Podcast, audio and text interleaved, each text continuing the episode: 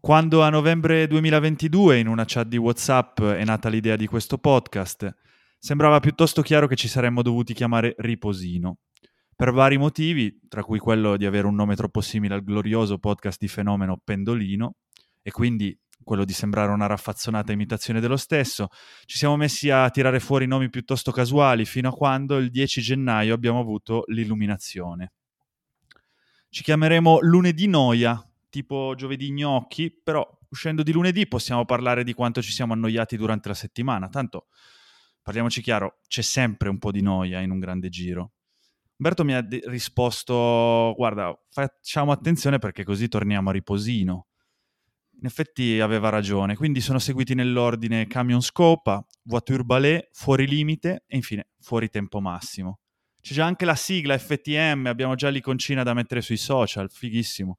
Parliamo di chi arriva fuori tempo massimo in corsa, di noi che arriviamo fuori tempo massimo rispetto agli altri podcast e anche di Salvatore Bagni. Guarda cosa facciamo Pirlo, eh, fuori tempo massimo. Quindi niente, siamo partiti dalla noia per arrivare a fuori tempo massimo. E il grande argomento degli ultimi giorni, manco a farla apposta, è stata la noia, il riposo, l'addormentarsi a volte. Io sono Gabriele Gianuzzi e vi do il benvenuto alla seconda puntata di Fuori Tempo Massimo, un podcast nato in ritardo e prodotto in ritardo da Fenomeno per analizzare l'attualità dei grandi giri nei giorni di riposo.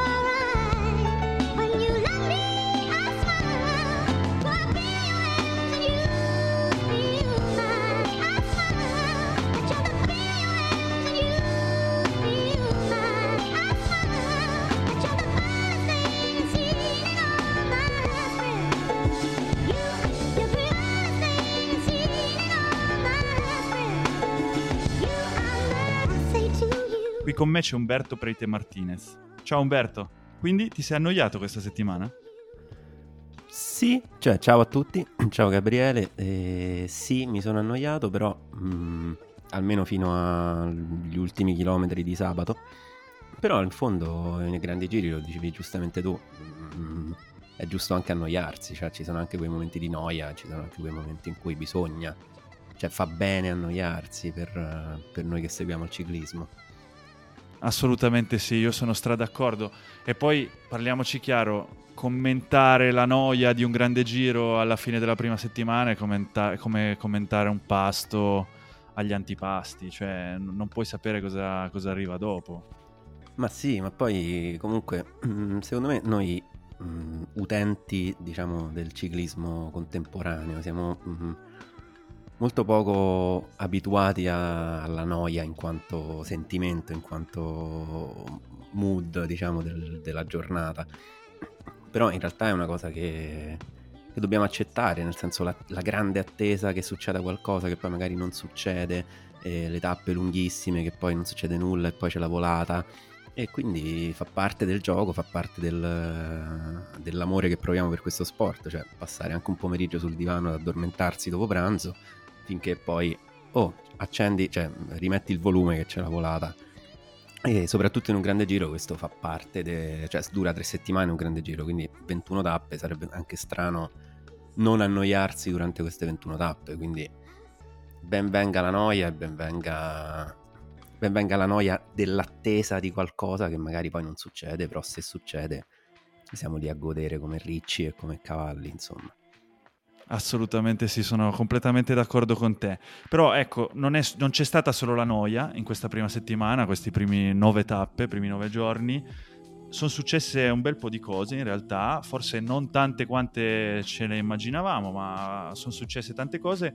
Noi per commentarle, logicamente fuori tempo massimo, abbiamo tenuto un diario eh, in questi giorni. Eh, questa settimana l'ho tenuto io e quindi andiamo ad ascoltare il racconto fuori tempo massimo di queste prime nove tappe.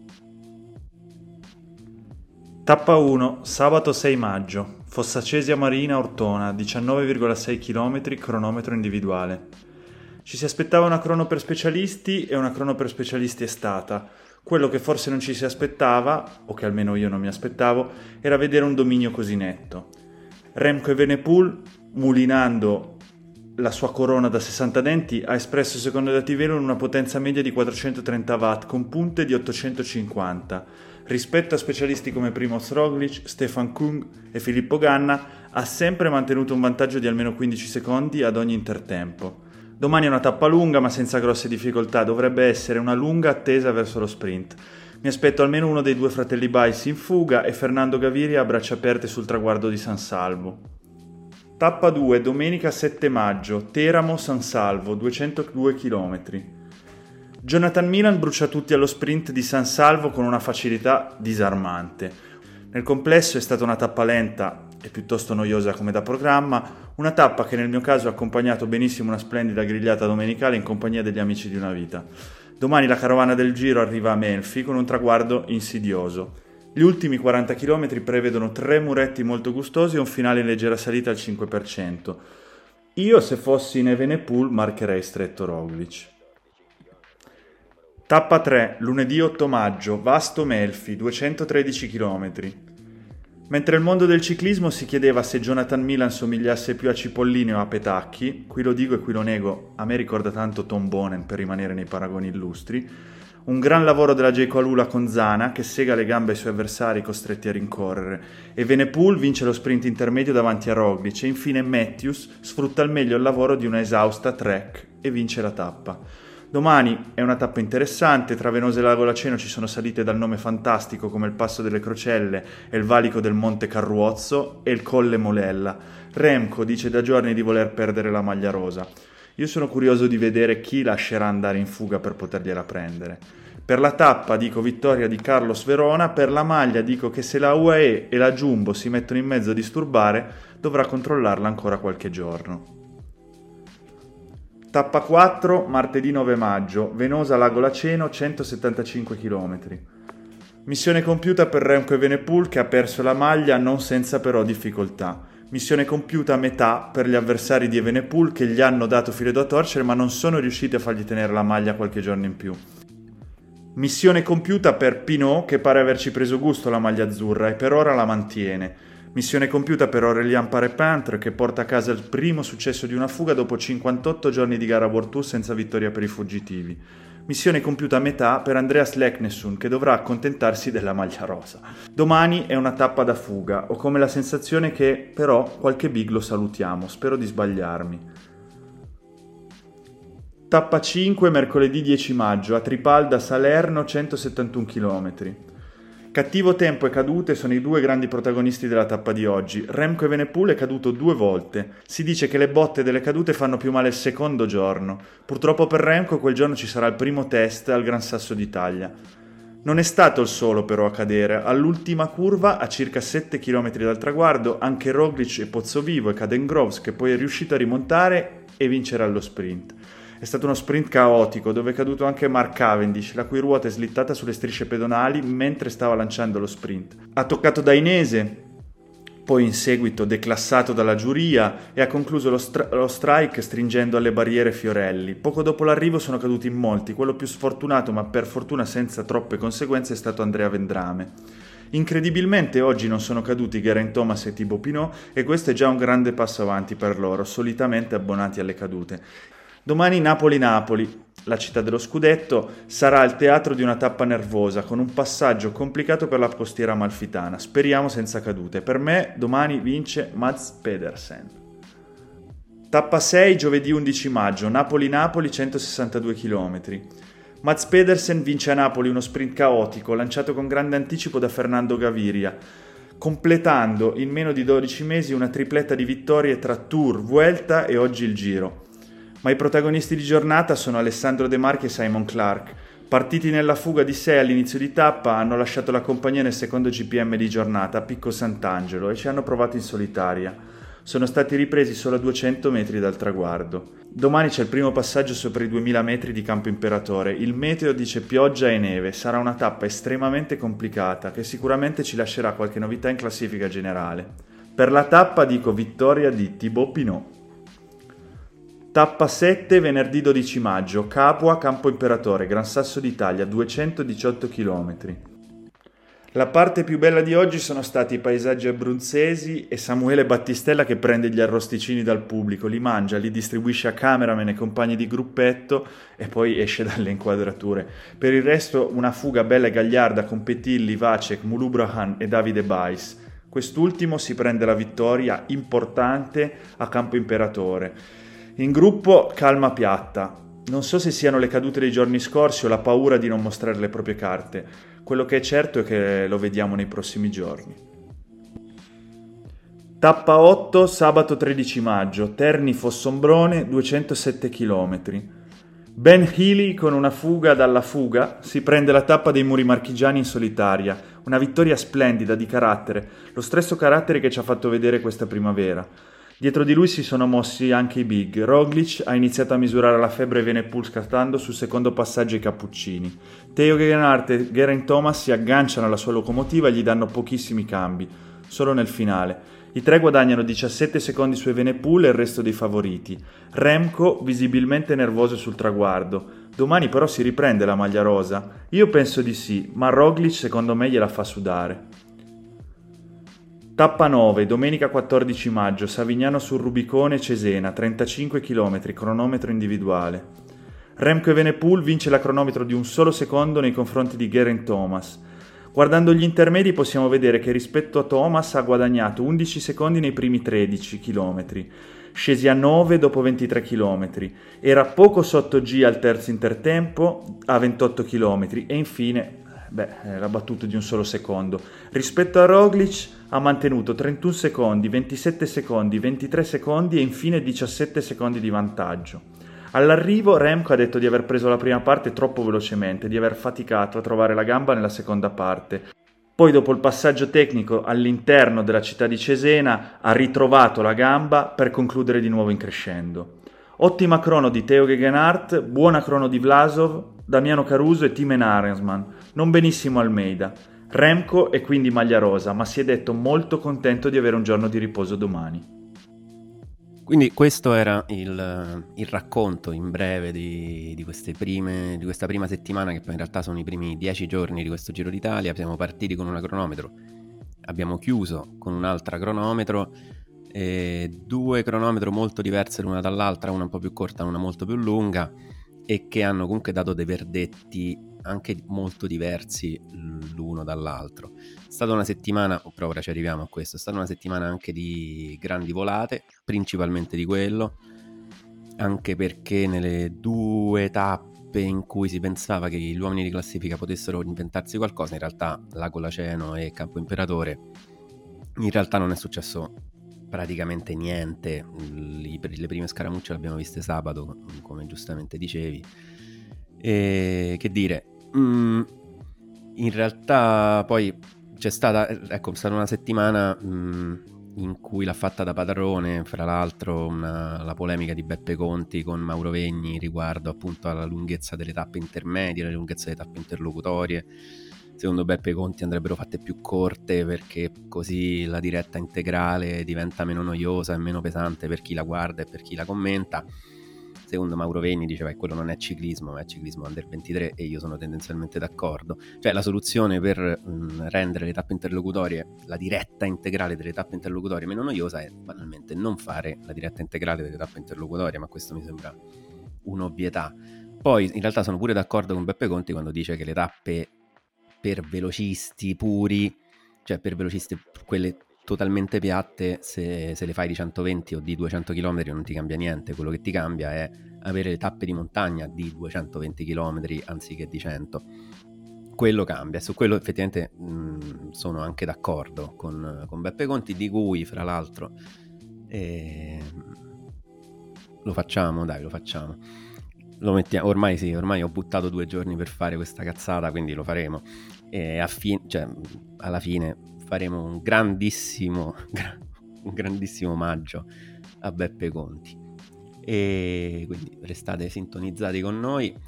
E... Però veniamo insomma al, al dunque della questione e cioè che le, la classifica si è mossa fondamentalmente solamente nelle due cronometri nella tappa di eh, Fossombrone, nella tappa di sabato. E quindi mm, mm, una domanda per te rapida rapida. Ti aspettavi la situazione attuale, cioè ti aspettavi un, eh, un, un duo della Ineos così davanti, così forte e soprattutto quello perché poi è quello che ci ha stupito più di tutto e ti aspettavi diciamo che i valori in campo fossero questi sia a cronometro che nelle, nelle salite anche se per ora di salite ce ne sono state poche?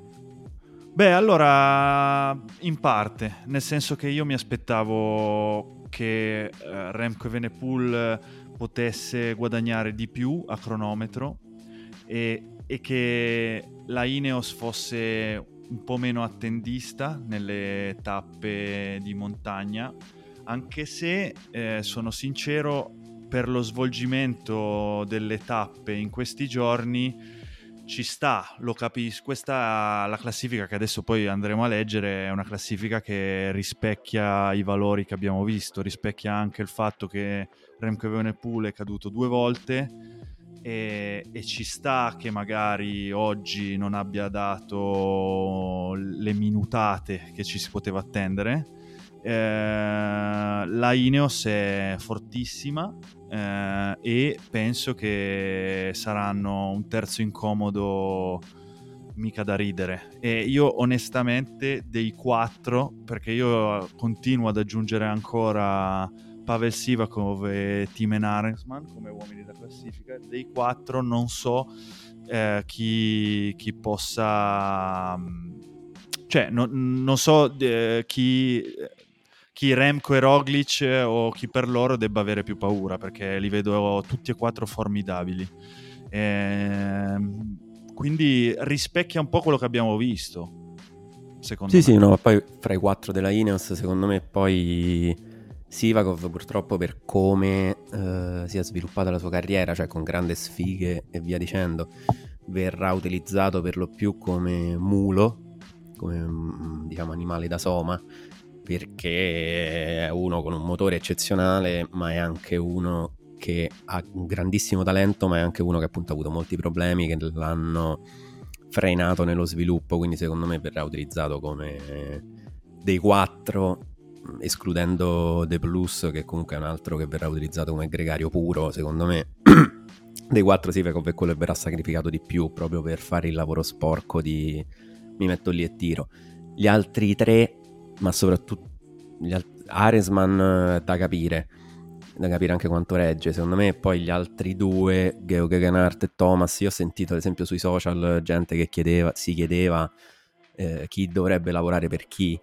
Eh, secondo me sarebbe stupido da parte loro fa- prendere una decisione del genere.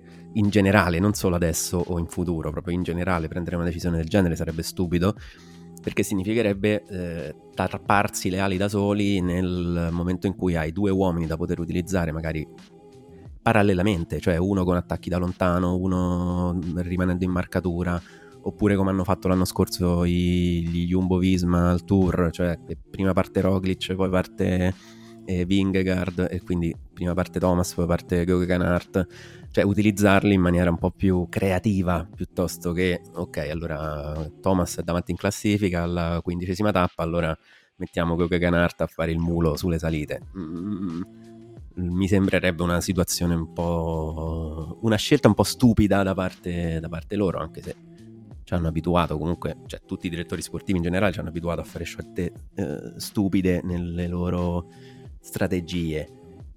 Però ecco, questa mi sembrerebbe proprio una, una follia fatta e finita. Sì, sì, sono d'accordissimo. Guarda, ti leggo la classifica generale e adesso tu mi insulterai, però io l'ho tenuta fino al ventisettesimo perché potenzialmente penso che questi saranno gli uomini che si giocheranno almeno la top 10, dai, la, la, metto, la metto giù così, poi insultami pure se vuoi.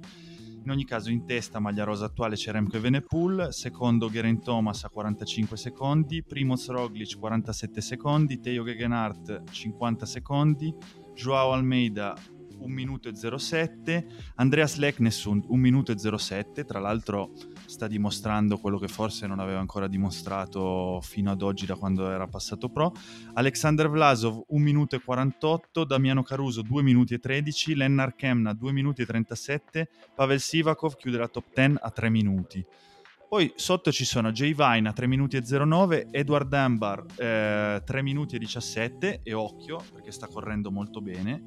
Timen Aresman 3 minuti e 17, Lawrence De Plus 3 minuti e 21, Aurelian Parepentre 3 minuti e 33, Jack Haig eh, 3 minuti e 43, Hugh Carty 4 minuti e 07, William Barta 4 minuti e 56 e forse lui, eh, mm, punto interrogativo, Santiago Buitrago 5 minuti e 25, Thibaut Pinot 5 minuti e 33, tra l'altro ha detto oggi dopo la crono che Thibaut Pinot sta male, ha fatto i test Covid ma è negativo, però sta male, non sta bene da, da qualche giorno purtroppo, stava correndo inter- in maniera interessante. Domenico Pozzovivo 6 minuti e 23 al ventunesimo posto, Rigobert Uran 6 minuti e 23, però notizia di pochissimi minuti fa c'ha il covid, quindi non, non partirà martedì.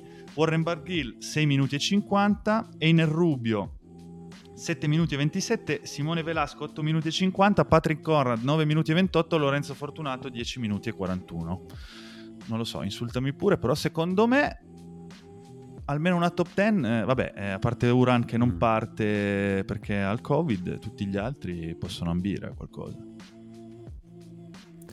Vabbè, mm, guarda, fra questi 25-27, non mi ricordo quanti ne hai citati, tanti secondo me si sgonfieranno via via. Non penso ad esempio che Barta riuscirà a fare una classifica per la top 10, non penso che Einer Rubio riuscirà a fare classifica per la top 10, anche perché comunque il distacco che hanno è già, è già molto ampio.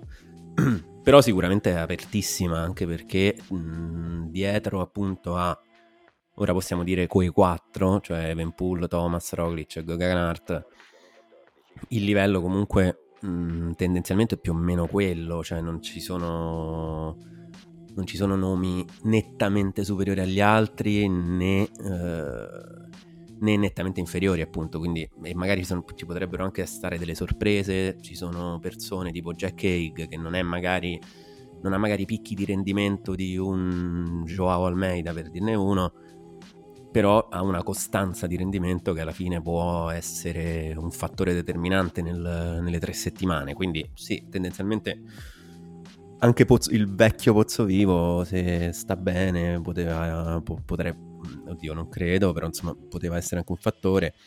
E forse appunto ci sono dei nomi qui che poi crolleranno. Io ad esempio Lennart Kamna non so quanto sia interessato a fare classifica fino alla fine, visto che c'hanno comunque Alexander Blasov in, in canna, diciamo.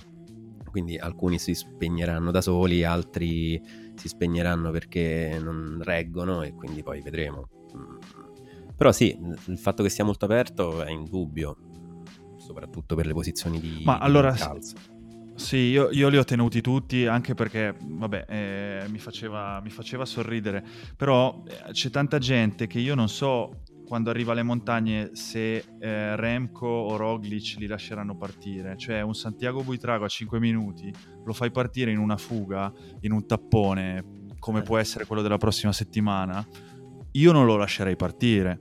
Eh, un Yucardi... Leggero, sì. Eh, Ujucarti a 4 minuti, lo lasci partire, boh, ci penserei due volte. Eh, certo. Poi, poi è, è, normale che nelle prossime settimane eh, questa parità che c'è, chiamiamola parità perché comunque si parla di minutate pazzesche a parte i primi quattro, ehm, andrà, andrà, a scemare via via. Però comunque secondo me già anche solo un Caruso aver eh, solo, tra virgolette, 2 minuti e 13 oggi da Remco Evenepoel in vista di tutta la montagna che ci sarà, secondo me è un buon, eh, è un buon risultato. Tu sei rimasto deluso certo. da qualcuno in questa prima settimana? Eh, sì e no, nel senso che sono rimasto deluso da, mm, dalla cronometro, dalla, da quest'ultima cronometro di, di Remco Evenpool però eh, anche lì c'è da fare un discorso riguardo al fatto che lui secondo me non ha smaltito del tutto le due cadute mm, della, della quinta tappa. E se queste due cadute in una tappa in linea magari mh, mm, le accusi di meno in una tappa a cronometro del genere in cui comunque è uno sforzo di 40 e passa minuti e sei tu da solo in bicicletta che devi mantenere una posizione determinata, aerodinamica e via dicendo, studiata nei minimi dettagli, aver preso una botta del genere ti, ti, può condizionare, tant'è che lui era partito fortissimo e poi probabilmente sono subentrati anche dei, dei fastidi fisici, ecco, al di là del, del, di quello che potrebbe essere stato un calo fisico proprio a livello di energie, però secondo me è più una questione di fastidi fisici. Quindi da questo punto di vista sì, mi ha un po' deluso, però c'è anche una spiegazione di questa, di questa delusione.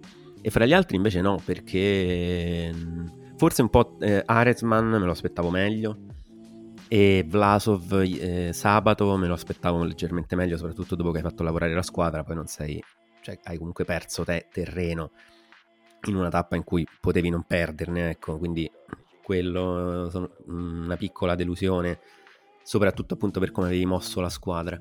E invece su Caruso lui dice che punta a vincerlo sto Giro d'Italia, quindi mh, mm, occhio, nel sen- cioè, secondo me non lo vincerà per motivi tecnici e anagrafici, però comunque un, cioè, se, se, uno come lui arriva a dire una cosa del genere, cioè punto a vincerlo, vuol dire che mh, mm, sta molto bene e quindi se sta molto bene nella terza settimana potrebbe uscire fuori come ha fatto nel 2021 e, e puntare a fare un'ottima classifica.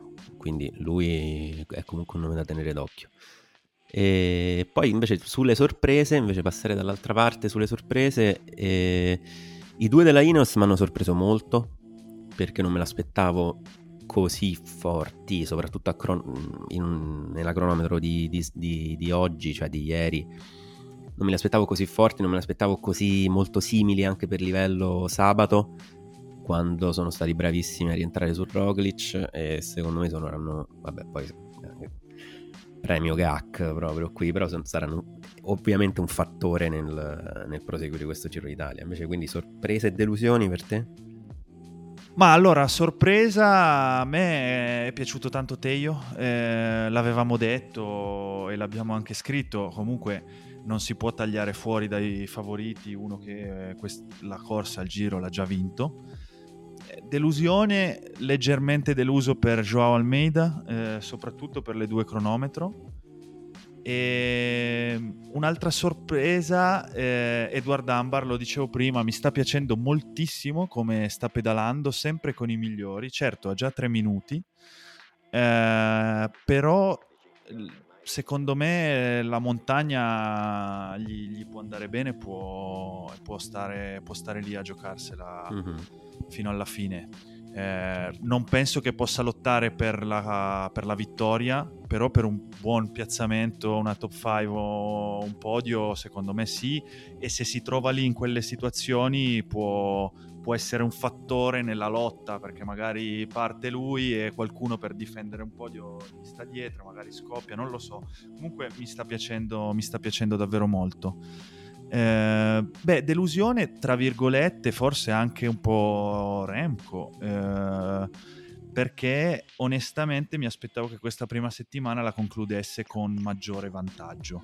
Ecco, sì. non, non, voglio dire che è una delusione, anche perché comunque maglia rosa e ha corso bene. Certo, ha, è caduto due volte e, e, non è un buon segno, soprattutto la seconda caduta è stata veramente un po' sciocca mm-hmm. anche se devi poi trovare, cioè è facile commentare dal divano, devi trovarti in quella situazione lì, però non lo so, ha perso un attimo la concentrazione in quel momento decisivo che mm, non, non, va tanto mm. bene. Se vuoi, cioè, se vuoi vincere il giro, questo è un errore che può fare la differenza. E, ehm, e poi per il resto mi sta piacendo, è un giro che mi sta piacendo, ci sono tanti buoni corridori, tantissimi protagonisti, forse, ma no, delusione tipo Pinot no perché me l'aspettavo, poi alla fine adesso sta anche male, quindi non, non, non posso dire delusione. Eh, ecco, forse un po' di, come dire, non una delusione, però eh, mi aspettavo un po' più di attitudine da parte di quelle squadre che non fossero la, la Sudal e la Jumbo eh, nella voglia di attaccare. E questa settimana è mancata, secondo me sta più vincendo la, la paura di, di, non cadere la terza settimana, quindi di cercare di risparmiare tutte le energie possibili per arrivare più freschi possibile alla terza. Eh, però mi sarei aspettato un po' di più, qualcosina in più, sì, me lo sarei aspettato. Sì, secondo me lì su- subentra anche un discorso di volontà di vincere le tappe, nel senso che con il nuovo sistema di punteggi, cioè, nuovo, con il sistema di punteggi del World Tour, mh, mm, probabilmente, diciamo facendo i conti della serva, ti conviene puntare ad avere un buon piazzamento in classifica generale piuttosto che magari rischiare qualcosa in più per andarti a vincere una tappa o per, uh, per cercare anche magari qualcosa di diverso. Penso tipo alla tappa di Campo Imperatore sul Gran Sasso, lì c'era una fuga che potevano tranquillamente andare a riprendere in quattro balletti. Non l'hanno fatto perché nessuno aveva l'intenzione di farlo e secondo me non nessuno aveva l'intenzione di farlo anche perché appunto nessuno aveva voglia di provare a vincere quella tappa lì perché, perché rischiare qualcosa, rischiare anche una virgola per magari portare o magari andare a perdere quella tappa dopo aver lav- fatto lavorare la squadra insomma mi sembra ci sia appunto come dicevi giustamente te poca voglia di, di rischiare per chi non è mm, per chi non, non è uh, Remco o Roglic ecco che comunque hanno rischiato anche loro molto poco in questi dieci giorni. Ovviamente cioè nel senso anche per come è disegnato questo percorso lo dicevamo nella prima, ta- nella prima puntata stavo per dire la prima tappa che più o meno ci sta. Cioè è un percorso che filosoficamente ti porta a uh, spendere, cioè a concentrare gli sforzi nella terza settimana, perché è lì che, mm, che, si, fanno, che si fa la differenza. Soprattutto in virtù del fatto che il, la cronometro più lunga è andata, cioè sono già andati 50 km a cronometro e non ci sono stati distacchi che ci aspettavamo che ci fossero a questo punto del giro, cioè a questo punto del giro noi ci aspettavamo che diciamo, il giro fosse già molto ben indirizzato in una o nell'altra direzione o comunque in, magari non con Remco Evenpool mh, a tre minuti su tutti ma comunque che ci fosse un net, una netta demarcazione fra quelli buoni e quelli meno buoni. E invece questa demarcazione così netta non c'è anche per tutti i problemi che abbiamo, che abbiamo citato e anche per le overperformance diciamo così di gente come i due Ineos. E invece volevo tornare un attimo su Joao Almeida perché mh, tu hai parlato di delusione a cronometro, secondo me, eh, e qui lancio una provocazione bella e buona, secondo me Joao Almeida è un po' sopravvalutato a cronometro. Ma è un po' sopravvalutato a cronometro o un po' sopravvalutato in generale? Vabbè, così ci metti il carico, però sì, un po' sopravvalutato in generale, però, però, però in particolare a cronometro secondo me è un poi non è che è una pippa è a cronometro, anzi, cioè nel senso è un buon ciclista da cronometro. Però da uno come lui, uno magari si aspetta, o comunque per come viene venduto, viene venduto come un ah, ok, ci sono 80 km a cronometro, Joao Almeida è favorito. E invece non è mm, secondo me non è così. Ora magari sto parlando appunto col senno di poi però ecco, non è un... mi sembra che ci sia una, una, discreta sopravvalutazione delle sue qualità a cronometro. Poi invece che il fatto che in salita sia costante e regolare e che non abbia la capacità di fare la differenza, veramente la differenza, cioè di staccare tutti e andarsene da solo, quello mm, credo che sia un senso comune ma sì, secondo me, sai, eh, come sempre nel ciclismo arriva uno giovane molto forte, eh, fa qualche buona prestazione a cronometro e dici, boh, un cronoman.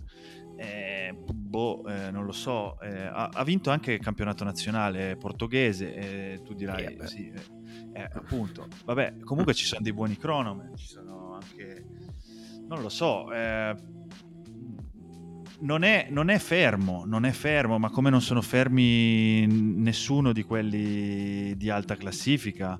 Eh, uno che mi ha sorpreso a cronometro è stato Teo Gegenhardt, non me l'aspettavo così bene. Lui, dopo la, la tappa di oggi, de- eh, la cronometro di domenica, scusate, ha detto che mh, mm, gli vanno molto bene le nuove regole del Luci uh-huh. sulla lunghezza dei telai, della bici e delle, delle protesi per appoggiare gli avambracci eh, che sono, sono, cambiate quest'anno e quindi lui essendo un ciclista molto alto con queste nuove regole si trova più in maniera più si trova più a suo agio eh, nel, con la bici da crono. E, e può essere una valutazione ehm, Beh, poi su, su, Almeida non lo so, cambierei il discorso perché l- l'ho già detto nella prima puntata, non, non, ci vorrei tornare sopra, non sono un suo grandissimo estimatore, mi piace, eh, non penso che, che, vincerà grandi giri, forse la, una può, può ambire alla Vuelta che, che, che, è un bel vincere, eh, attenzione. Cioè, io non dico che sia scarso, è, è un buon corridore che, che, può vincere tanto. Secondo me, per esempio, però, è uno di quei corridori che se si dedicasse alle tappe vincerebbe molto di più che, che a fare piazzamenti in top 10 nei grandi giri. Sì, cioè poi secondo me, ecco, ti correggo su una virgola, secondo me è un buon corridore che però non può vincere tanto proprio per caratteristiche sue cioè che non è uno che fa la dif- cioè che ha uno scatto bruciante che quindi dici arrivo in un gruppo ristretto e prend- mi prendo la vittoria.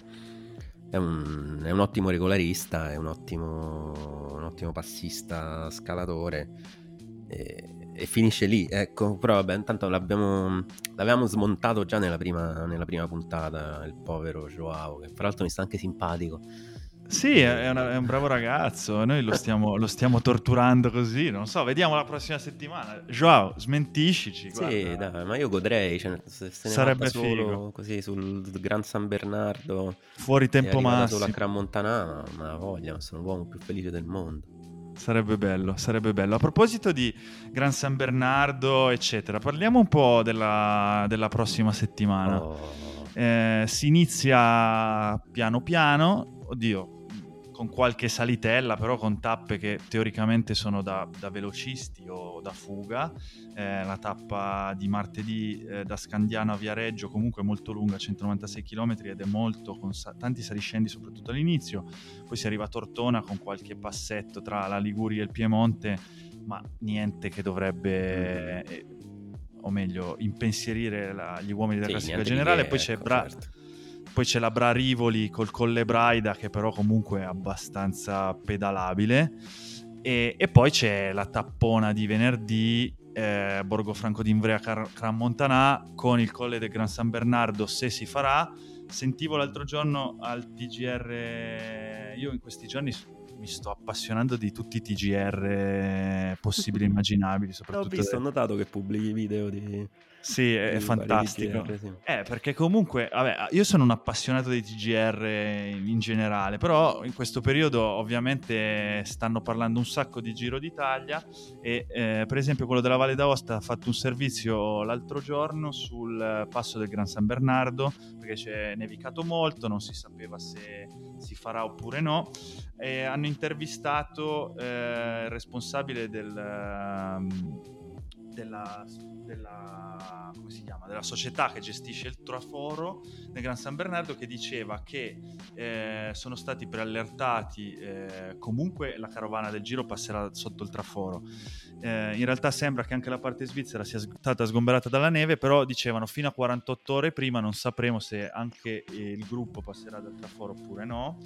E anche perché eh, questa è una grandissima novità, io non la sapevo, eh, praticamente il giovedì eh, c'è una festa in Svizzera, una festività svizzera dell'ascensione di Gesù e quindi è uno dei eh, giorni in cui il traforo del Gran San Bernardo è più trafficato all'anno eh, mm. soprattutto nel traffico tra la Svizzera e, eh, e, l'Italia e quello sarebbe un danno mica da ridere per, eh, per la società che gestisce il traforo se dovessero bo- bloccare in entrambe le direz- dire- direzioni e questo mi ha, mi ha beh, lasciato certo. un po' così. e... Beh, però comunque gli conviene, sgom- cioè, gli conviene pulirlo in ogni caso. No, no, la, eh, la parte svizzera con un po' di ritardo pare pulita. che sia stata pulita, sì. Dipende dal meteo se, se si potrà affrontare oppure no. Sì. Mm. Poi vabbè, c'è la tappa del sabato. Scusa? No, dicevo speriamo perché comunque tagliare quella salita da, da quella tappa, perché leggevo pure che si potrebbe anche fare tipo una... Mm, tagliare tutto e fare, mm, diciamo, arrivo in salita secco su Cramontana, che sarebbe un, uno sfregio no, quello, disegno no il piano tappa. B dovrebbe essere prendere il traforo che sostanzialmente è eh, sotto il passo, mi pare un 5 km in meno di salita. Ecco. Ah, vabbè, ok, comunque accettabile. Sì, sì, il piano B dovrebbe essere quello. Il giorno dopo poi si va, si fa il passo del Sempione, ma poi dovrebbe arrivare uno sprint eh, sì, veramente sì. pacifico. E poi la tappa di domenica che secondo me è molto interessante, ma ne avevamo già discusso forse nella prima puntata, te non eri tanto convinto su questa tappa, secondo me sarà molto difficile da controllare con il passo di Valcava, Selvino, Miracolo San Salvatore, la Roncola e poi l'arrivo a Bergamo, tra l'altro due passaggi... Eh, due passaggi sulla boccola, mi pare che si chiami la salita verso Bergamo Alta. E, e secondo me molto interessante. Non lo so, come la vedi la, la prossima settimana, Umberto? La prossima settimana io la vedo male, nel senso che di quante tappe abbiamo detto? Una, due, tre, quattro, cinque, di sei tappe ce ne sono quattro che non, non, sono né carne, cioè non è che non sono né carne né pesce, non sono carne. E quella di Viareggio, Tortona, Rivoli e Cassano Magnago. Rivoli potrebbe dire qualcosa, magari lasciano andare la fuga. Le altre tre mi sembra che mh, mm, sia scontato l'arrivo in volata su, poi quindi ce ne avanzano due, che sono la tappa di venerdì e la tappa di domenica a Bergamo. La tappa di venerdì è secondo me bellissima se si fa tutta così, ma appunto mi hai rincuorato sul fatto che comunque nel caso tagliano solamente 5 km della salita del Gran San Bernardo, che lo possiamo accettare. E la tappa di domenica, sì, io...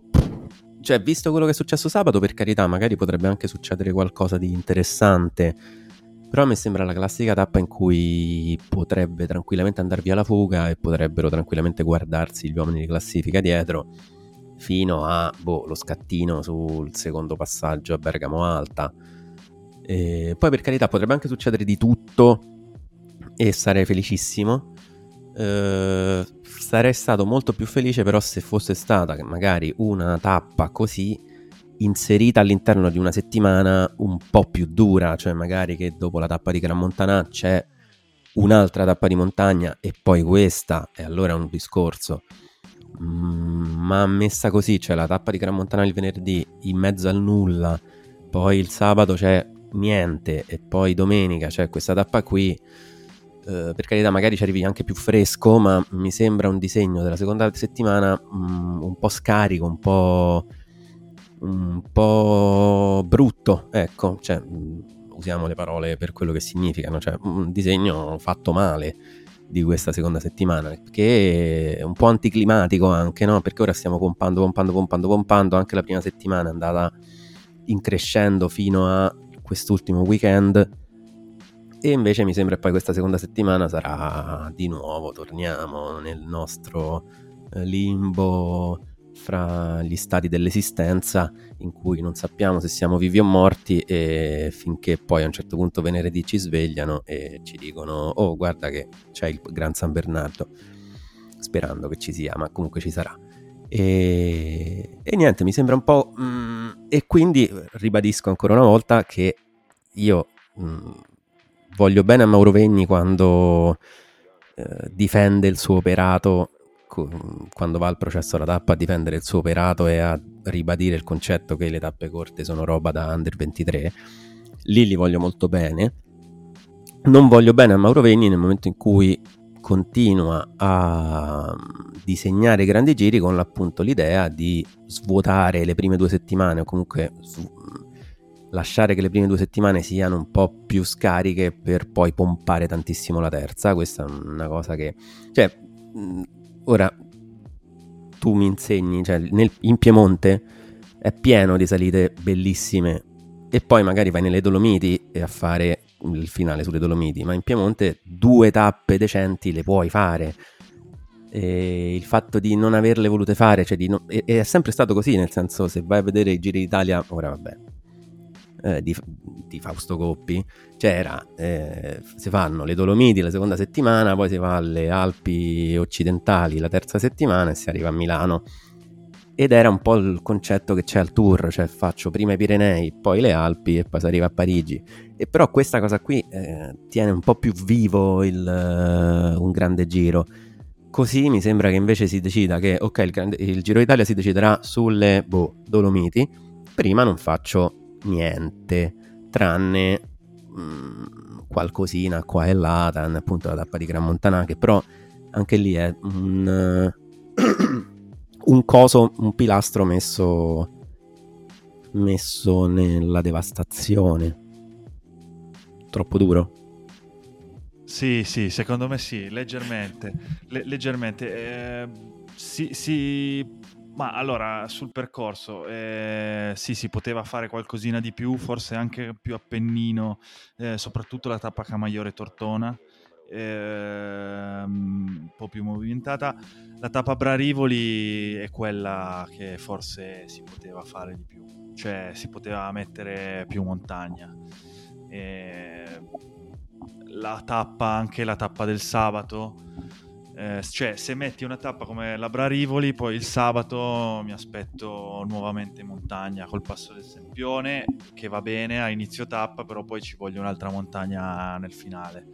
Eh, però, però, comunque secondo me anche questa settimana ci dirà, ci dirà qualcosa, ci dirà, spero tanto dal punto di vista magari non della classifica generale, ma dei velocisti, che non ne abbiamo parlato nella prima puntata e vorrei avere una tua opinione su quello che succederà la prossima settimana, ma anche su quello che è successo questa settimana.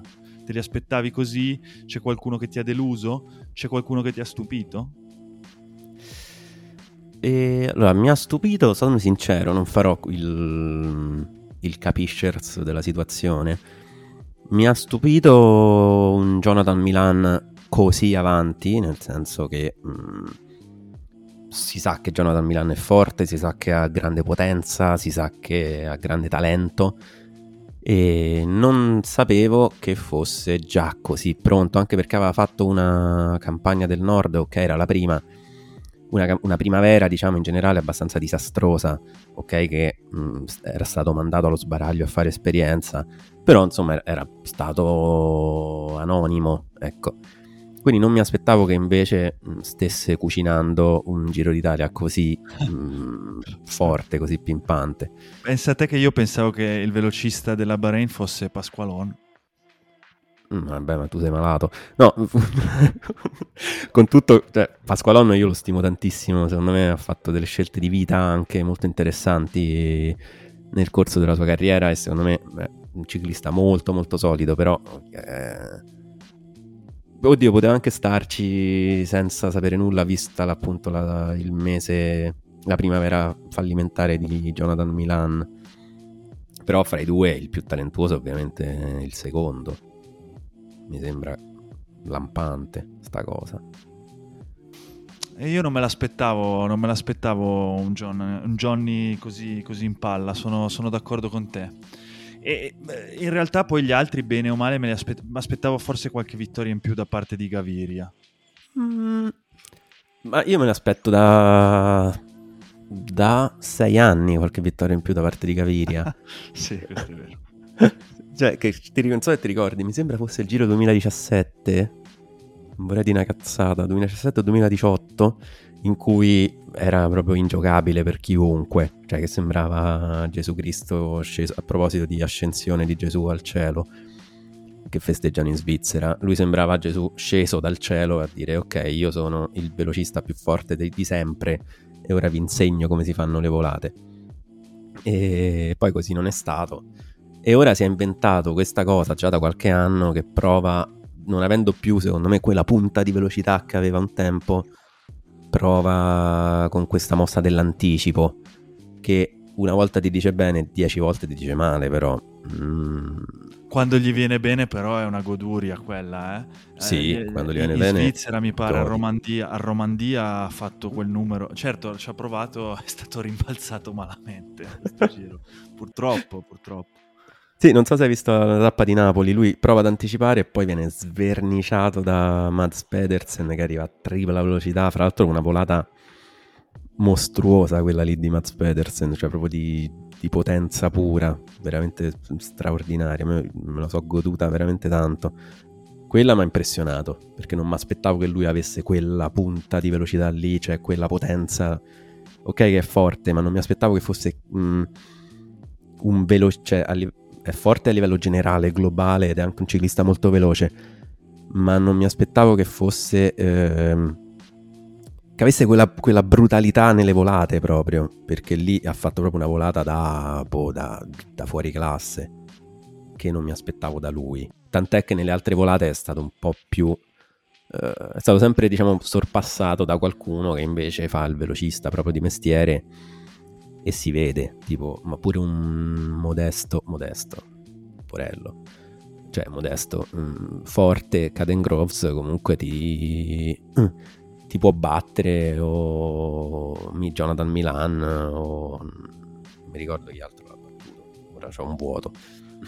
Caden Groves, Caden Groves che ha questa capacità incredibile di cadere negli ultimi 15 km, di rimontare e vincere le tappe. Gli era già successo un'altra volta quest'anno, non mi ricordo esattamente dove, e gli è successo al giro. È pazzesca questa cosa qua, perché comunque tu dici cadi, mm. lì è caduto ai meno 7 mi pare, o comunque c'era stato il buco, si era fatto il buco per qualcuno che era caduto davanti a lui. Rimontare e poi arrivare a fare la volata vuol dire che hai una forza nelle gambe veramente mostruosa, cioè i razzi c'hai. Pazzesco. E, e, questa settimana invece co- come la vedi per, per i velocisti? Chi, chi, può vincere qualche tappa? Michael Matthews? Ma, mm, forse sì, perché mm, tipo la tappa, quella di Viareggio, in cui comunque si sale molto e poi è vero che gli ultimi 60 km sono piatti, 70 km sono piatti però comunque quelle salite che ti sei fatto prima ti possono rimanere nelle gambe, soprattutto se qualcuno, appunto, tipo la, la squadra di Michael Matthews, deciderà di, di, provare a fare un po' più di, di velocità su quelle salite lì. Poi ti può rimanere sulle gambe. Nel finale lui invece che tiene bene potrebbe mantenere una certa brillantezza che man- potrebbe mancare agli altri. Quindi quello sì. Poi ovviamente eh, Matthews vince solo così cioè non ha possibilità di vincere in un uno contro uno, guarda come vengo smentito subito da questa cosa. Però, nel senso, secondo me Matthews non è... Cioè, l'unico modo che ha Matthews per vincere una volata è appunto o fare come ha fatto a Melfi, cioè forzare sulle salite e portare via un gruppetto di 30-40 corridori e bruciare quelli che sono rimasti e quindi aver, dopo aver fatto fuori gli altri velocisti o mettere fatica nelle gambe degli altri nelle salite iniziali che ci sono in queste tappe, ci sono, sono tutte disegnate nello stesso modo, diciamo, con salita all'inizio e poi piattone alla fine. E mettere fatica negli altri e provare poi nel finale a, ad essere quello più brillante, quello più fresco. Altrimenti non ha nessuna possibilità, detto proprio fra noi fra l'altro ciclista che a me non piace a livello io lo amo. ideologico. No, io, io, a me piace, cioè, eh, so. vabbè, non, non, avevo dubbi, nel senso che comunque siamo un po' agli antipodi, no? Della, nella filosofia e nel, nei gusti de, del ciclismo, per esempio. vabbè, vabbè non, non, vado a rivangare altre robe. Comunque a me, a me Michael Matthews piace e, e, sono convinto, e sono convinto che comunque eh, possa fare molto bene, cioè vincerà sicuramente una Sanremo, cioè è, è, è il prototipo di ciclista yeah. da Sanremo che non ha mai vinto la Sanremo, ma okay. ci arriveremo Michael, io sono con te. Eh, no, però quello che volevo dire è, eh, secondo te la tappa del Sempione, quella è una tappa da velocisti o da fuga? Perché quella io non, non riesco a decifrarla. C'è il passo del Sempione subito praticamente all'inizio, dopo circa 30 km, mm-hmm. ci sono questi, questa sbordellata di 15 km di salita, si arriva a 2000 metri e poi da lì eh, praticamente ci sono quasi 90 km di pianura praticamente assoluta, c'è qualche dentello nel finale, però non riesco a capire se lì arriveranno i velocisti oppure no. Secondo me sarà... Allora, dopo ci sono 90 km e passa di, di, pianura comunque. E secondo me sarà. Eh, ma devono tutta... fare. Sì, sì, sarà tutto un lunghissimo inseguimento da parte delle squadre dei velocisti che faranno il lunghissimo inseguimento alla fuga che sarà andata via sul passo, sul passo del Sempione. Però effettivamente io la davo per, volata per scontata, vedendo appunto gli ultimi 190-100 km. Eh, però sì, se va via la fuga buona, poi magari potrebbero anche guadagnare parecchio rispetto sempre ai velocisti, eh che sono loro poi quelli interessati a, a recuperare e magari andarsene via, andarsene bene via. Non lo so, effettivamente è strana come tappa. Ma eh, invece parlando sempre di velocisti e poi chiudiamo con i velocisti e forse chiudiamo anche col podcast, c'è qualcuno che arriva fuori tempo massimo la prossima settimana? Mm, sicuro, Sicuro nella tappa di Gran Montanà qualcuno secondo me ci casca. Oddio, sai dove invece? Proprio nella tappa di Cassano Magnaco, cioè quella del Sempione. Perché mo, mo te la racconto come, come va questa, quella tappa. Dai, dai. Appunto. Papà eh, Castoro, bla bla bla, primi 30 km, tutti che cercano di andare in fuga ma non ci riescono. Si arriva all'imbocco della salita, parte la fuga. Parte la fuga buona, il gruppo si spezza e il gruppetto dei velocisti cerca di tenere botta con qualcuno che invece rimane attardato. Giù per la discesa il gruppetto dei velocisti rientra sul gruppo principale, il gruppo maglia rosa. La fuga intanto è andata a tipo 10 minuti e però ci sono ancora quelli, i velocisti più attardati che non riescono a rientrare perché nel frattempo davanti il gruppo maglia rosa con i velocisti rientrati tirerà a manetta per recuperare la fuga ampliando questo distacco che si amplierà tantissimo e, e chi è rimasto indietro esce. Difficile. Eh? Anche perché no. ora non so come è classificata questa tappa, però se è classificata come tappa, diciamo, di volata, il tempo massimo mi sa che è molto più basso in percentuale. Sì, sto andando, sto andando a verificare. Eh, eh. Però penso di sì, penso di sì. Penso che sia una o due stelline. Eh, vedi?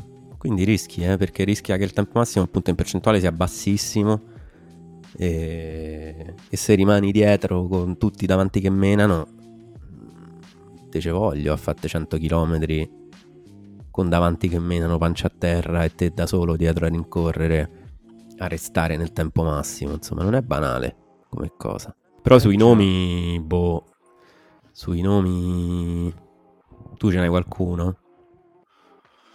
Cavendish, io Cavendish l'ho visto male, eh. però per come, per come, lui sono abbastanza convinto che non, non, arriverà mai fuori tempo massimo. Piuttosto si inventa che qualcuno gli ha fatto il barrage, va alla macchina della giuria, si fa tutta la salita a gridargli addosso, attaccato alla macchina della giuria. E non sì, sì, non è nuovo a cose così, quindi... Ah, beh, è esperienza, quella è grande qualità. Certo. Però, però, però, no, non penso. Questa settimana no, ma penso la terza qualcuno, qualcuno ci finisce fuori tempo massimo. Sì, per forza. Penso di sì. Purtroppo per loro, però penso di sì. A meno Anche che non ci, non ci sono tipo, tipo quel... C'era qualche anno fa tipo un paio di israeliani pippissimi che erano usciti subito. Ti ricordi nel 2018, se non sbaglio, c'erano due israeliani nella Israel che erano proprio sì. scarsi come un tavolino. Che uno addirittura aveva rischiato di andare fuori tempo massimo nel prologo. Una cosa assurda di questo genere. Vabbè, quest'anno mi sembra non ci siano casi così eclatanti. Vabbè, con, eh, con eh, questo sproloquio contro i ciclisti israeliani direi che possiamo quasi chiudere. Prima di andare via ti chiedo cosa succede nella lotta per la maglia rosa se ti aspetti che succeda qualcosa. Dai, per forza. Sì, cioè succederà qualcosa secondo me nelle, appunto nelle tappe di venerdì e domenica, soprattutto e solo, cioè tutto e solo nelle tappe di venerdì e domenica. Allora, ci dobbiamo fermare un secondo perché, mm, cioè ci siamo fermati un secondo perché è arrivata una notizia che abbiamo letto su, su una chat di, di Ventagli, ce l'ha mandata Matteo Vasile che appunto salutiamo. E non è una bella notizia perché era il tweet di, della Sudal Quick Step in cui annunciano che il campione del mondo, nonché maglia rosa nonché grande favorito di questo Giro d'Italia, è risultato positivo al test eh, Covid di, effettuato stasera e quindi è fuori dal, è fuori dal Giro d'Italia. E niente, perché spiegherebbe anche la prestazione di oggi. Però cazzo, fuori. Quindi è fuori, è fuori Remco, quindi possiamo buttare 40 minuti di puntata, oltre a tutti questi commenti qua. E niente, fuori. Eh, fuori, fuori non fuori tempo massimo. No, no, fuori, fuori. Fuori dalla gara. Questo è un bello schiaffo in faccia. Eh, un bello schiaffo in faccia. Beh, allora, la, but- la puntata non è da buttare via del tutto perché comunque abbiamo parlato in gran parte dei velocisti. Ma sì, sì, ce la teniamo. Eppure il commento alla prima settimana comunque Quello rimane. quello vale. Ecco. Quello va- Certo, a questo punto come cambia? E ora cambia tutto. Eh. A parte che ci perdiamo. Ci perdiamo. Scusa, che sono ancora un po' incazzato col mondo da questa cosa. E ci perdiamo un grandissimo protagonista. Ci perdiamo un duello che stavamo decantando da mesi, cioè da quando Roglic e Remco avevano annunciato la loro partecipazione. E, e ora cambia che un- ce n'è uno di meno banalmente, cioè fra quelli che possono vincere ce n'è uno di meno e... e gli altri boh magari sembrano sulla stessa lunghezza d'onda, non lo so, non so come commentare, nel senso cosa faranno ora? Ora gli Ineos hanno una grandissima eh, mano d'oro, diciamo, perché hanno due uomini lì che sono forti, che, che con, Rem, con Roglic comunque se la giocano, diciamo, tendenzialmente alla pari. Non so che ne pensi su questo. Sì, allora, beh, eh, per quello che manca del giro se la giocano alla pari con il fatto però di essere in due contro uno eh, e quindi logicamente favoriti. Certo, bello schiaffo in faccia perché, perché Remco e Venepool dava sicuramente un sacco di, di gioco e, e mi sarebbe piaciuto anche scoprirlo eh, perché comunque essendo giovanissimo non lo conosciamo ancora del tutto e sarebbe stato bello scoprirlo in queste prossime due settimane. Sarà bello vedere se magari a questo punto andrà al tour, non lo so, però parlando, parlando del Giro d'Italia, beh, qua cambia tutto, questa, questa è novità, questa è grossissima novità.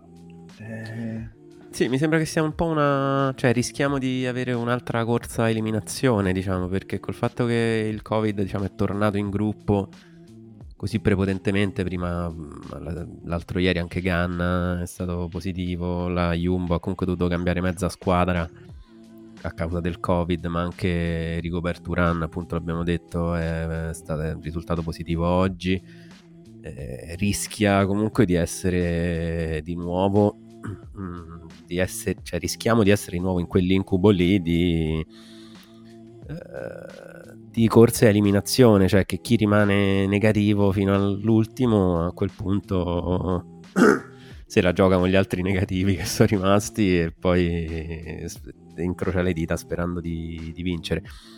Volendo però rimanere ottimisti e dicendo che questi che ci sono oggi riusciamo a portarceli fino alla fine, sì, secondo me a questo punto la Ineos la può solo perdere, perché ce n'ha due, più Sivakov e Aresman, più De Plus, e ce n'ha- sono tutti lì e, tutti, e, la, e la Jumbo soprattutto appunto ha perso mezza squadra per Covid prima di partire, quindi gli sarà, risulterà difficile tenere la corsa bloccata se la Ineos deciderà appunto di farla esplodere e di, di mettere in difficoltà Roglic. Sì, sono d'accordo. Ehm, in parte forse rientrano anche tutte quelle seconde linee che io vedevo nettamente più deboli anche per la presenza di Remco e Venepool, però potrebbero avvantaggiarsi tutte quelle i Vlasov, anche lo stesso Damiano Caruso potrebbe avvantaggiarsi della- del fatto che non c'è più il leader della corsa e quello di cui Certo. forse tutti avevano paura e attendevano le mosse. mi, mi, ha fatto sorridere pensare, quando prima elencavi quelli che avevano il Covid, mi ha fatto sorridere pensare al fatto che eh, su The Cycling Podcast eh, venerdì, eh, no, perdonami, sabato, dopo la tappa di Fossombrone, avevano intervistato Geraint Thomas che diceva di Roglic, ah è andato bene avendo il Covid mm-hmm. perché è, è, da qualche giorno che eh, girava in gruppo la notizia che Primoz Roglic fosse positivo al Covid e a quanto pare Roglic andava in giro a dire che sì, era vero che lui aveva il Covid e, e, e, quindi questa notizia si è sparsa in generale. Poi a quanto pare la, la, la, squadra ha detto che no, non ha il Covid, eh, certo. Primoz e, e, che però sapevano che in gruppo girava questa voce perché durante una tappa Kuhn Bowman era andato alla macchina e aveva detto oh ma qua tutti dicono che Primoz è positivo ma che cazzo, cosa sta succedendo? E alla fine non, non, non, gli hanno detto a Primos di giocarci su, anche perché comunque diceva per rispetto certo, di, certo. comunque de, de, della malattia, di, di, di, quello che ha portato, dei danni che ha portato mm-hmm. al mondo in generale, non avrebbero mai scherzato, però evidentemente Roglic ha voluto... E in effetti adesso è successo che uno dei grandi favoriti sia, sia positivo, non so, eh, è, è, brutto, è molto brutto. Eh, sì, eh, perché comunque Remco Caspita, sono dispiaciuto, molto dispiaciuto. Era un catalizzatore comunque anche di, di attenzioni, ma anche sia nostre che anche degli avversari, perché cioè Roglic attacca così a sprombattuto sabato perché deve staccare Remco in pool. Mm, senza di lui, secondo me, si perde tanto di spettacolo anche riflesso e eh, non necessariamente quello che avrebbe dato lui. Eh, perché anche oggi a contare i secondi, a contare quanto, quanto, guadagna, quanto perde, nel senso era tutta una cosa, anche questa settimana, cioè tutta una cosa di, eh, di riflesso su di lui, eh, che vuoi o non vuoi, era comunque il faro di, della lotta per la maglia rosa. Senza di lui si perde, si perde il faro e, e temo io temo che si perderà anche tantissimo di, di spettacolo da parte degli altri anche. Questo è il mio timore, anche se poi effettivamente, come dice giustamente, rientrano in gioco per, prepotentemente anche seconde linee che noi dicevamo appunto scherz- scherzando ma anche seriamente, cioè nel senso è gente che vince il giro solamente se crollano tutti quelli davanti e se piano piano cominciano a crollare quelli davanti questi si ritrovano con l'occasione della vita però mm, non, non mi sembra che sia gente, con tutto il rispetto, che è adatta a dare spettacolo su, sulle prossime montagne. E su Roglic invece, vabbè, mi sembra ovvio che non abbia il Covid o comunque c'ha una forma molto asintomatica perché oggi ha fatto un cronometro addirittura in crescendo nel finale, quindi insomma. No, ma poi comunque la, la Jumbo Visma ha una, ha una, policy sul Covid veramente molto stretta e quindi l'avrebbero tirato fuori sicuramente dalla gara nel caso fosse risultato positivo, cosa, certo. che comunque, cosa, che comunque, condivido, nel senso che sia per gli altri in gruppo, ma anche per la salute dello stesso corridore, logicamente ci sta che si ritiri. Eh, mi chiedo, era successo altre volte, comunque di, nell'arco di tre settimane, quando non c'era ancora il Covid, c'erano altri virus che circolavano, eh, gente correre con la bronchite, eccetera. Col Covid eh, si fa si fa forse giustamente anche perché la conosciamo meno come malattia, si fa più attenzione per la salute del corridore, soprattutto per gli anni a venire. Certi sforzi così prolungati, anche in forme, anche in forme asintomatiche o lievi, eh, immagino che non facciano bene alla salute dell'atleta, quindi è una scelta che non condivido. Sono abbastanza sicuro che da domani inizieranno le polemiche, anche perché sì, comunque non c'è, non c'è, più il protocollo Covid da seguire, quindi tecnicamente non so se le squadre siano tenute a, a escludere i propri corridori dalla corsa in caso di eh, positività, francamente non la trovo una cosa, anzi la trovo ben venga, se è fatto per la salute dell'atleta, mm. sono... Cioè, quella deve venire prima a prescindere di qualsiasi cosa, quindi sì. sono assolutamente d'accordo. Boh, credo che... Mh, allora, non credo che sia obbligatorio testarli, però mi sa che nel momento in cui li testi esce ne- positivo, mi sa che lì Ah sei beh, è obbligato a... sì, quello è possibile. eh. Sì, sì, in effetti sì, sì. suona strano, insomma, che in tutto il mondo, diciamo, è finita questa cosa Beh, tendenzialmente. ufficialmente, teoricamente è finita Eh. la pandemia, l'ha dichiarato l'OMS, se non sbaglio. E quindi invece nel ciclismo siamo probabilmente sì, magari è come dici tu che eh, ancora hanno paura, diciamo, di, di sforzare con un virus che comunque non, abbiamo, non conosciamo ancora gli effetti a lungo termine sulla salute del- delle Certo. persone, perché ovviamente è uscito fuori tre anni fa, quindi è difficile studiare gli effetti a lungo termine, quindi magari dicono per precauzione stai fuori, ecco.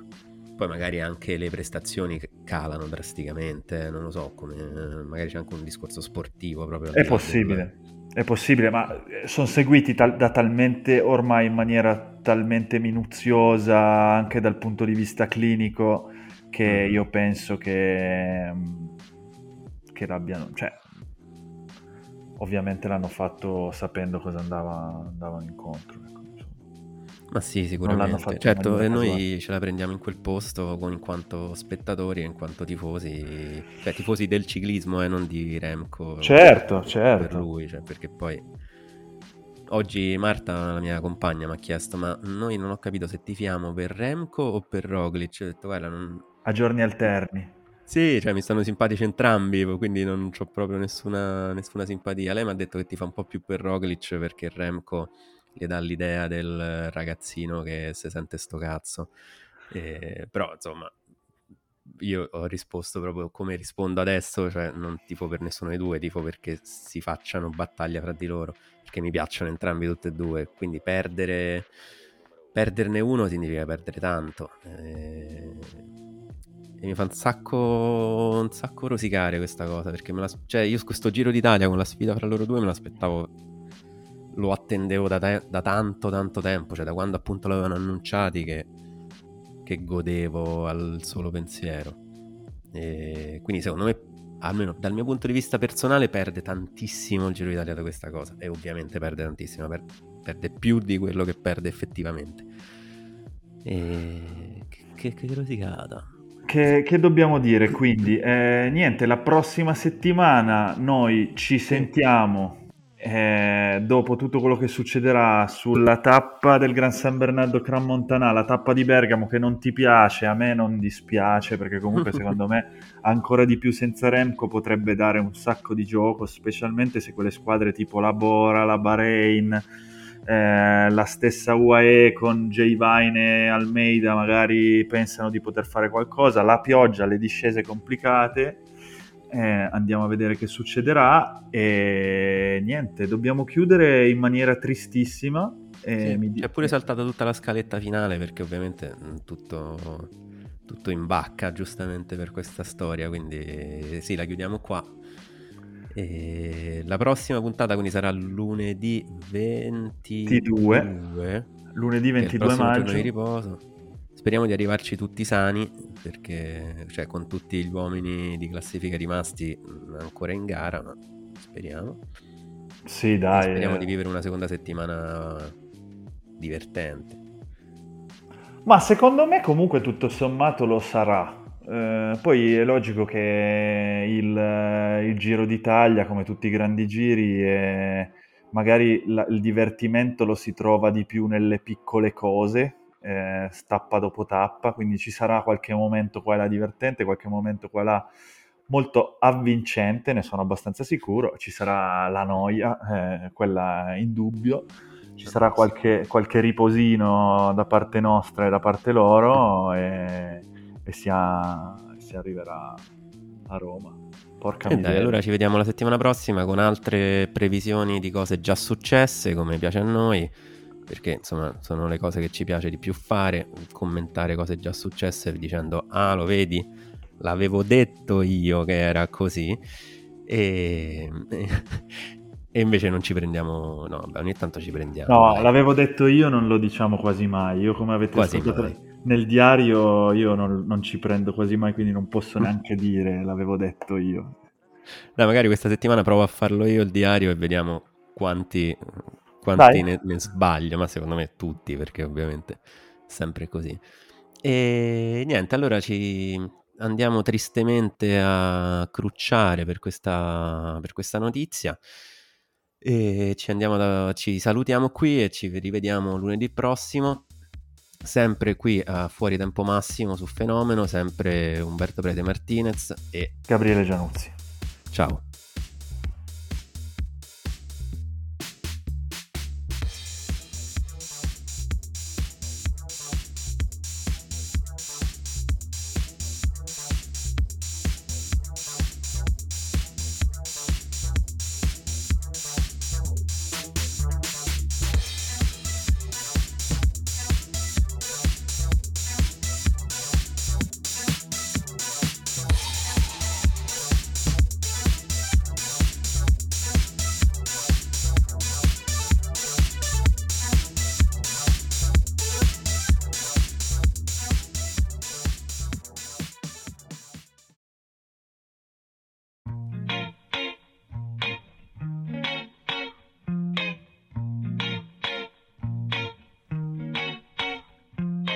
Sono solo un uomo di mezza età. Sono solo un uomo, solo questa è la verità. Nato in un'altra età. Ospita il processo come dalla zia Mara. Varietà. Non riconosco questa strana cosa. Ciclismo. Penso sia roba mia per qualche forma di parossismo. E mi son perso il meglio, ho visto il peggio, stavo meglio. Ma non so se vale la pena seguire tutto fin dal primo miglio. Resto fermo, impalato, seduto su questo sgabello. Che mi tiene fermo mentre qualcosa mi frulla nel cervello. Mi dicono tu sei una rockstar. Rockstar. Ma io mi sento solo fuori dal tempo. Babar. Sono Beppe. Beppe. Beppe. Finalmente poi mi accorgo che rispetto a questo tempo sono lento, mi spengo, poi mi riaccendo come le luci sul Parlamento. Mi illumino di mezzo e sparo a zero livello strada cemento. E tu che stai davanti al mic? Beppe. Attento. Sta arrivando un treno. Beppe. Sta arrivando lo. Zio Beppe. Beppe. Mi illumino di mezzo. È arrivato zio Beppe. Sì, sì, sì, sì, zio Beppe. Quanto la sa lunga, zio Beppe.